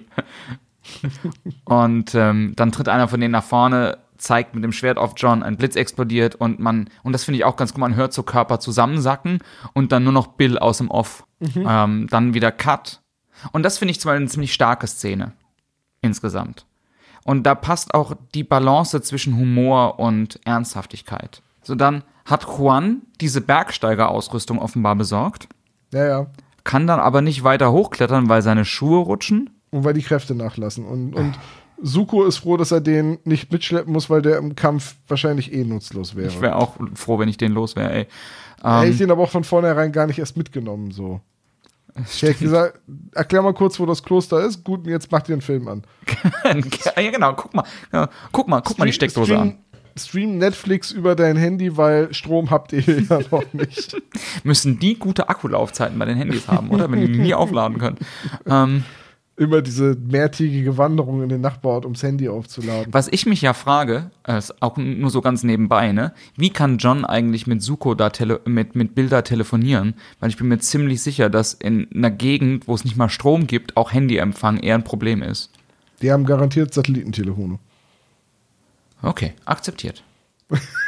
Ich habe keine Ahnung. Ich finde sogar, du hast ziemlich recht. Ich finde nur, ich habe mich gerade ziemlich geschickt rausgewunden. Du hast dich, ja, absolut, du hast dich so geschickt rausgeredet, dass ich das sogar glauben kann. Aber gut. ähm, Suko bricht dann da ein, steht in einem kleinen Raum, da ist ein Mönch mit Nasenbluten und Suko überzeugt ihn davon, ihm die Wahrheit zu sagen, indem er ihn an seine, die eh schon gebrochene, ramponierte Nase zwischen seinen Zeige- und Mittelfinger packt und dreht. Gegen den Uhrzeigersinn. Ein großartiger, großartiger Comedy-Moment. Das ist, das ist wieder eine gute Comic Relief Stelle, finde ich. Also Ja. ist total überflüssig, aber das ist eine gute Comic Relief. Sie ist aber auch nur überflüssig, weil wir, weil wir die Szenen mit Bill halt schon hatten und weil wir die äh, Szene mit dem Esel schon hatten. Wenn man eine von denen weggelassen hätte, wäre es für mich so vom Gefühl vom Timing her wieder Ja. voll okay. Ja, das stimmt. Das ist vollkommen richtig. Da gehe ich, geh ich total mit. Und es ist definitiv die beste Comic Relief. Ja, weil die hat so, ähm, und das sage ich jetzt nicht, weil es Suko ist, aber die hat so einen Jackie Chan-Humor. Total. Ja, absolut. Absolut. Und ich sehe da Also auch so ein bisschen Jackie Chan vor mir. Ja, Wie so dieses wie er sowas Finger zwischen, Absolut, den, ja. zwischen äh, ne, einklemmen und drehen, das ist so. Und, und, und der Mönch, der dann so au, au, au, au, au, und das, das passt schon sehr gut rein. Ja, total. Total. Total. Ähm, und dann ist wieder Cut zu John, ähm, der auf dem Boden liegt, ohne sichtbare Fesseln und die Reiter um ihn rum, die ihn ganz offensichtlich zerreißen sollen. Was schon irgendwie keinen Sinn macht, weil der dieses Kreuz trägt. Und selbst Ja, wenn die ihn zerrissen ja hätten, hätte das auch sein Hemd zerfetzt und dann hätten sich die Reiter selbst getötet. Das wissen ja die Reiter nicht. Und die magischen Seile wissen das auch, auch nicht. Ja. Das Kreuz funktioniert ja immer nur, wenn die Leute wissen, dass es da ist. Das ist ja, die müssen ja auch an das Kreuz glauben, damit es eine Auswirkung hat. Hm, ja, ja, ja, ja, ja, okay, was soll's. Ähm, Was soll's? so, So, dann. Weißt du, das ist so, wir sollten wirklich das Zitat der Folge einführen und dann so Meinungen zu dieser Folge. Ach, was soll's, John Allen. Äh, ja, dann ist irgendwie nochmal so ein, also der zweite Superbösewicht-Moment irgendwie. Und Don Alvarez erklärt ihm nochmal alles, was er vorhat. Und der Plan ist irgendwie auch seltsam. Ähm, und ich weiß nicht, ob die Tatsache, dass es jetzt in einem Kloster spielt und dass dieser Klosterabt ja eigentlich ein Mensch Gottes ist oder ein Mann Gottes ist, ob das irgendwie dem Ganzen nochmal so eine zweite furchtbare Dimension hinzufügen soll, dass ausgerechnet ein Mann Gottes ähm, Chaos in die Welt bringt. Ähm, das ist irgendwie komisch und dann, ja, weiß ich nicht. Aber das ist okay. Also, das ist so ein John Sinclair-Moment, den lasse ich mir irgendwie gefallen. Und John Ja. bittet dann aber irgendwie Don Alvarez, dass er sich wenigstens noch von Carmen verabschieden darf und sagt ihr dann, sie soll ihm das Hemd aufreißen. Und die ist so, äh, what? So, dein Ernst, Digga? Echt? Echt jetzt? Aber sie macht es dann und Kreuzformel und, buff. Das ist der Moment, der mich total nervt. Ja, diese, ich. Dass, diese, dass, dass das große Finale ist, John lässt sich das Hemd aufreißen, Und buff. ruft die, ruft die vier Erzengel an, deswegen verschwinden die vier Reiter, die den Erzdämonen dienen, reißen dabei noch Don Alvarez, den Oberbösewicht, mit in die Hölle. Gefahr gebannt. Reit, Ja. Die Reiter sind eigentlich so ein cooles Motiv, weil es ja auch irgendwie so die vier apokalyptischen Reiter sein, sind oder sein sollen. Ne? Es Richtig. sind ja Anzeichen der Apokalypse. Das heißt, im Prinzip reden wir da gerade von Tod, Krieg, Hunger und äh, Pestilenz. Ja. So, und aber das sind nicht die vier Agneta, Benny, apokalyptischen Björn Reiter. und Annefried. So, ähm, und aber das, das, das wirklich doofe ist ja, die Mönche sind ja dann offenbar alle richtig dumme Mitläufer. Weil in dem Augenblick, wo Don Alvarez weg ist, ist ja sofort wieder ausgelassene Stimmung und alles ist cool und die Folge ist einfach vorbei. Naja, ausgelassene Stimmung nicht, aber es wird ja gesagt, dass die Mönche ähm, nicht mehr wissen, was passiert ist. Also das heißt, ich stelle mir das eher so vor, dass die in Trance waren. Ja, aber dann war ja der Mönch, der ganz bewusst versucht hat, Suko anzulügen, auch in Trance, als er gelogen hat. Das ist doch, das ist, was der, was der da abgeliefert hat und auch was die anderen Mönche da abgeliefert haben, äh, ist doch nicht in Trance sein. Aber besessen weißt du? sein vielleicht. Ich bin jetzt kein Experte im Besessen sein. Ich weiß nicht genau, wie das funktioniert. Ja, okay, gut. Also an alle Exorzisten in unserer Hörerschaft bitte um Aufklärung. Wie viel kriegen besessene Leute eigentlich mit? Und kann man die Besessenheit auch durch einen kräftigen Tritt in die Kronjuwelen heilen? Denn das macht John ja auch im Kampf mit einem der Priester. Er tritt ihm ja da, wo die Kordel zusammengeknoten wird. Richtig. Ja. ähm, ja. Was ich ähm, dann aber wiederum irgendwie, also auch doof, aber irgendwie ganz geil fand, war dann ähm, Sukos Auftritt. Weil das ist dann nochmal so ein Jumpscare, Nummer 5. Und der kommt dann einfach so, wow, tschak, tschak, schreiend irgendwie in diesen, durch diese Tür gesprungen. Und du hörst noch das Sounddesign von den, von den fliegenden Fäusten. Und ist dann so ganz enttäuscht, so was, du hast alle besiegt, ohne mich? Das ist halt voll Ja. doof. Ja, das ist, das ist witzig. wieder, das ist wieder doof und das ist wieder trashig, aber das ist wieder, das ist wieder der richtige, die richtige Form von Humor. Ja, das genau, funktioniert genau, einfach wieder genau. hervorragend. So. Dass Suko halt so ein Jackie Chan-mäßiger, also ne, wie in den Jackie Chan-Filmen mäßiger Nahkämpfer ist. Ja, ja, ja, ja. ja. Aber Ja, das, also das war, also ich ich- hatte das beim ersten Mal gehört, so echt euer Ernst? Und Das ist aber auch so ein geiler musste ich aber Spruch doch von- lachen. Also, Von, äh, von, von Martin May dann, als er sagt, so in fünf Jahren hoffen wir hier Strom zu haben und Martin May so ganz trocken, das erinnert mich an meine Zeit in Tibet. Das, das ist einfach cool. Ja. Das ist, ne, das ist einfach, Suko hat einfach richtig coolen Humor. Ja, absolut, absolut, absolut, absolut. Aber generell finde ich eben bei der Folge, hat Su Suko erfüllt keine Funktion außer Comic Relief. Ja, im Prinzip schon, ja. Äh, Im Prinzip hätte, hätte John das auch ohne Suko alles lösen können, Er ja. hätte das ohne Suko lösen können, ohne Juan, ohne Bill, ohne jeden. Also, Es, es wäre aber auch wirklich langweilig, wenn in jeder einzelnen Folge John immer sehenden Auges in eine Todesfalle läuft und dann im letzten Augenblick von Freunden gerettet werden muss. Das stimmt, das stimmt. Aber ähm, ich würde mir halt einfach wünschen, dass Charaktere wie Suko, den ich halt total mag, einfach auch eine wirkliche Funktion in der Story haben, weißt du? Das kommt in den späteren Folgen. Oh, absolut, absolut. Ja, ähm, ne, es wir sind geht mir jetzt absolut im- nur um die Folge jetzt. Ja, ja, wir sind ja jetzt immer noch in dieser Zeit, wo mehrere kurze Monster of the Week Ja. Zusammengestückelt werden, um ein durchgehendes Narrativ zu erzeugen und wo man dann, so sehr ich die Serie auch liebe, doch deutlich die ein oder andere Bruchkante mal entdeckt. Ja.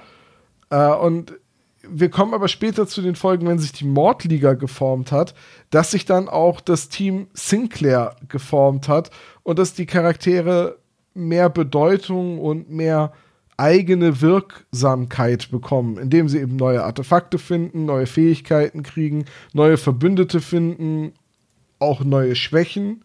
Ja, und es total. ist voll gemein, dass ich Shao zum Beispiel als Schwachpunkt von Suko sehe, weil sie halt ein klassisches Entführungsopfer ist. Und es ist ja auch, es gibt ja auch nicht nur eine Folge, in der sich Suko dann Sorgen um Shao macht. Mhm. Ja, und aber das ist halt, und aber da sind wir eben leider in der Geschichte noch nicht. Ja, gehe ich mit, gehe ich mit, absolut. Aber das ist ja auch wirklich keine Kritik an der Serie John Sinclair, sondern es ist eine Kritik an der Folge. Ja. Ähm, Und die ist auch berechtigt, meiner Meinung nach. Ich, ich sehe das total ein. Ja. Ähm, aber Fazit für mich ist, boah, die ist halt super kurzweilig, die Folge. Also, als ich die das erste Mal gehört habe, dachte ich, krass, echt, die ist schon rum und es waren 54 Minuten. Das ist mir wirklich nicht so vorgekommen. Ähm, die Sprecher machen eine super Arbeit. Ich mag das Sounddesign total und ich finde das Setting auch cool. Also dieses, ich habe irgendwie auch so ein Fable für alte Mönchsklöster. Das hat immer irgendwie so ein bisschen was Einschüchterndes. Das hat immer ein bisschen was. Ich glaube, Joachim Kerzel sagt, ähm, dass diese, dass die schwarzen Mauern ähm, in den schneebedeckten Pyrenäen so ein bisschen aussehen wie eine, die Fest, eine Festung des Bösen oder so. Irgendwie formuliert er das. Und das ist irgendwie ein tolles Setting und all das finde ich super. Die Story ist halt extrem dünn und ich finde ähm, den Comic Relief zwischendurch sehr, sehr deplatziert. Und es gibt einfach Logiklöcher, die so groß sind, dass nicht mal ich sie übersehen kann. Und das will was heißen, weil ich übersehe sowas eigentlich immer. Logik, Löcher, noch und nöcher. Oh, wow. oh, Tom. Mensch. Da Ich, mir, ich wünschte, mir würde jetzt eine gute Antwort darauf einfallen. Es tut mir nicht, deswegen kicher ich noch einfach ein bisschen peinlich berührt. Ach, du hättest auch einfach Chapeau sagen können und gut ist. Was hätte ich sagen können? Chapeau. Puh. Äh, bist du durch mit deinem Fazit? Also war das dein Fazit? Also, ähm, ich kann nicht glauben, dass ich das nach dieser Folgenbesprechung sage, aber ich mag die Folge. auf, eine, auf eine absurde Art und Weise mag ich die Folge. Ich höre die gerne. Aber ich darf mir halt, ich muss mir selbst den Gefallen tun, nicht darüber nachzudenken, was ich höre. Weil die, Okay. ist, die ist so doof.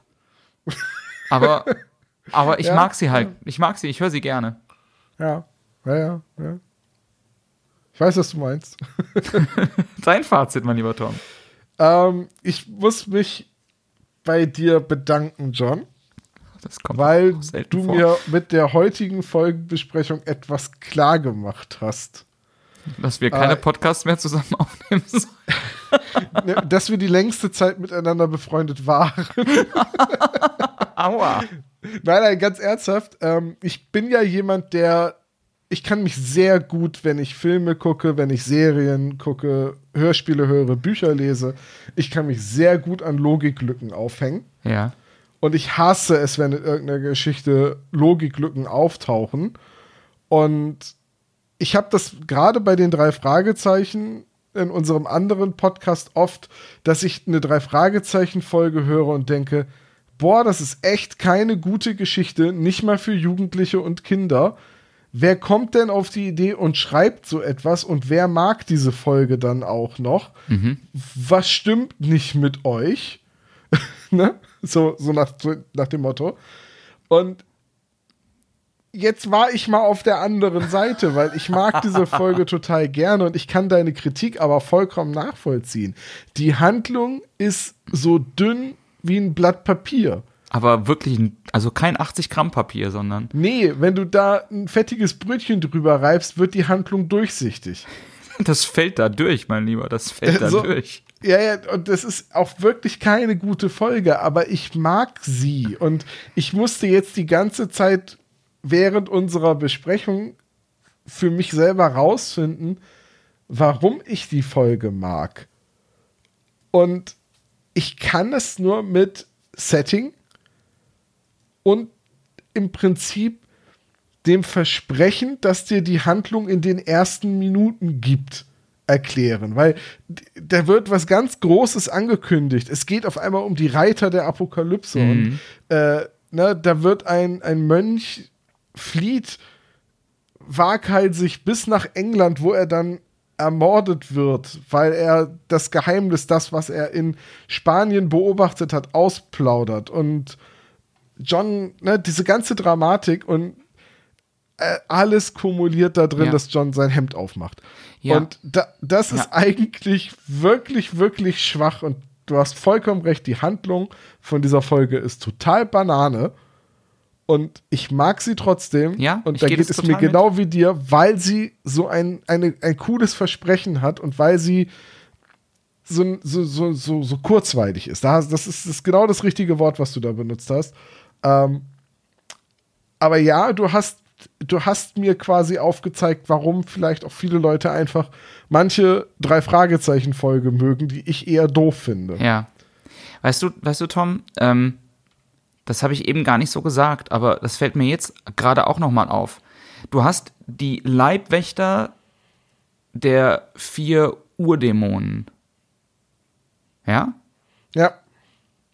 Also diese vier Reiter, die so mächtig sind, ähm, also die wirklich so überaus mächtig beschrieben werden. Und dann gibt es einfach diese Stelle, in der die John überraschen und dann töten die den nicht. nee. Dann greifen, dann, dann schlag, also was macht er? Also es gibt halt, also dann wirklich, also eigentlich zielt alles darauf ab, John zu töten und dann haben die die Möglichkeit, dass sie ihm zu viert gegenüberstehen und nicht irgendwie blöd mit wir zerreißen den jetzt oder sowas, sondern die können den einfach töten. Der ist ja. so hilflos in der Szene. Ist halt die Frage, ob es in der Hölle so etwas wie Hybris gibt. ah ja, aber weißt du, also das, also ja, und ich, ich hätte mir halt gewünscht, also ich natürlich wünsche ich mir nicht, dass John stirbt, logischerweise. Das wäre richtig doof für die Serie. Aber ähm, John Sinclair 2. Was machst du mit, was machst du in anderen 138 Folgen und den ganzen Spin-offs, wenn John in Folge 10 stirbt? Aber die stehen John gegenüber und der zeigt mit dem Schwert auf John und John wird dann ohnmächtig. Aber ich hätte mir einfach gewünscht, dass es dann einen Kampf gibt zwischen denen. Und wenn du die Reiter der Apokalypse hast, dass es dann ein bisschen kracht. Ja, ja. So, und das ist einfach, also ich glaube, was mich am meisten ärgert, ist diese verpasste Chance für ein richtig episches Duell. ich bin da ganz bei dir. Also, du, du hast da vollkommen recht. Das ist, es ist dieser Bond-Bösewicht-Moment, dass man den Helden der Geschichte einfach töten kann, es aber nicht macht, weil die Geschichte sonst zu Ende wäre. Ja. Ja, aber und also gar nicht zum Töten, sondern einfach wirklich auf einen guten Kampf rausfordern. Also verstehst du? Das meine ich halt. Dass John darf das ja gewinnen.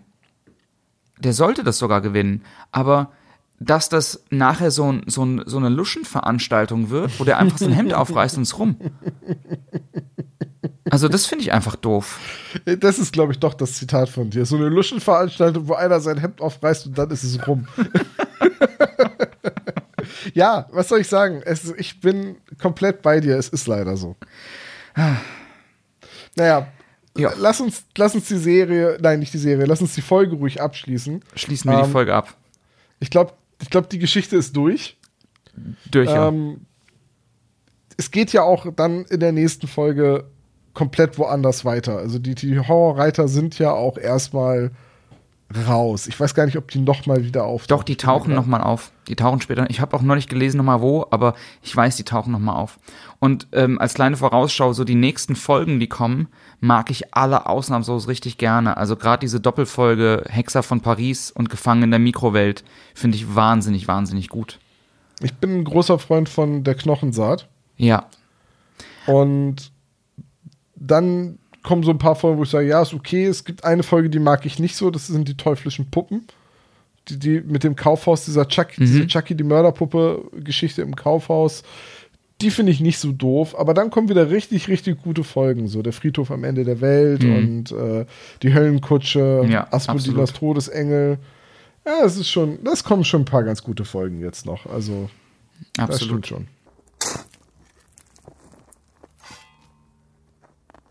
Team Sinclair. John, aber, wir brauchen ähm, eine Challenge. Genau, jetzt ist aber das Problem, Tom. Ähm, wir haben uns ja vorher schon vor der Aufnahme kurz abgesprochen. Wir hatten, haben beide eine Idee für eine Challenge und die sind sich so relativ ähnlich. Und deswegen haben wir beschlossen, wir führen mal ein Novum ein, nämlich dass es quasi eine Doppel-Challenge gibt. Für Beziehungsweise wir wollten, wir hatten ähnliche Ideen und wollen deswegen äh, unseren Nachfolgern die Wahl lassen. Genau. Genau. Möchtest du deine zuerst oder soll ich meine Challenge zuerst vor, verkünden? Nö, ich glaube, da kann ich ruhig anfangen. Also die Idee ist ja, dass wir irgendwas dann mit dem Gag machen, das aber in dieser Folge erwähnt wird. Mhm. Und ich hätte mir gewünscht, dass unsere Nachfolger sich überlegen, welches Aber-Lied man am ehesten, also welche John Sinclair-Handlung man auf, mit welchem Aber-Lied am besten kombinieren könnte.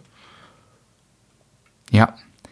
Und meine Idee ging in eine ähnliche Richtung, ähm, denn ABBA veröffentlichen ja bald ein neues Album und ich habe mir überlegt, wenn ABBA auch eine Band wäre, wie würde wohl ein Album oder wie würden wohl die großen Hits der Band ABBA heißen? Ja, also das ist doch mal ein ordentliches Brett, das das Nachfolger-Ermittlerteam äh, da bohren darf. Versucht doch mal ABBA als Band unterzubringen oder John Sinclair Lieder zu schreiben. Ja, ja. Das finde ich, finde ich richtig gut. Ja, John, ähm, ich weiß gar nicht, wann wir beide das nächste Mal als dynamisches Duo aufeinandertreffen, aber ich bin schon gespannt. Oh Gott, bin schon gespannt, welche meiner Lieblingsfolgen du mir dann madig machst.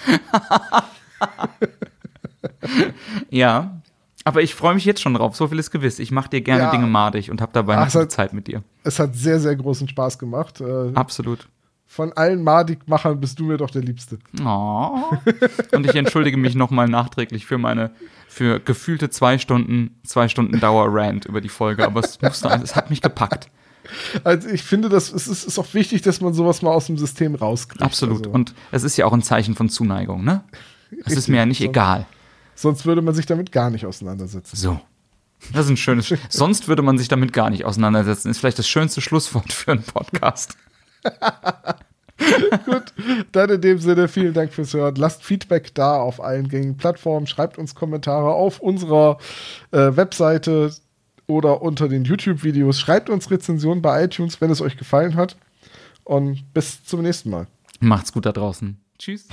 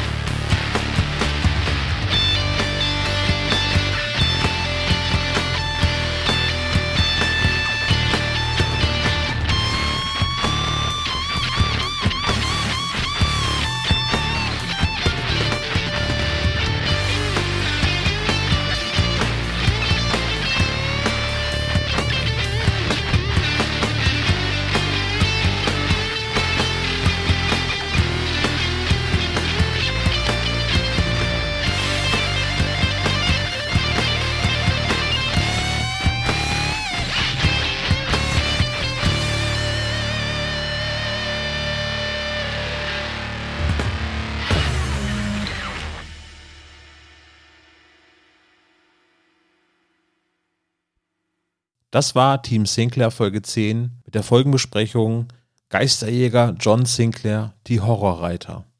Das Team Sinclair begibt sich jetzt in den Winterschlaf und macht eine kurze Pause. Wir hoffen, ihr hattet bisher Spaß mit unseren Folgenbesprechungen und seid uns auch im Jahre 2022 weiterhin wohlgesonnen. In der Zwischenzeit wünschen wir euch ein schönes Weihnachtsfest und einen guten Rutsch ins Jahr 2022. Wenn ihr uns eine Freude bereiten wollt, dann hinterlasst auch ein Abo für unseren Podcast, egal bei welchem Player ihr gerade uns hört. Und wenn ihr mögt, schreibt uns gerne eine Rezension oder gebt uns Feedback über die Social Media Kanäle, die ihr bereits kennt. Also, danke fürs Zuhören und bis zum nächsten Mal. Ciao.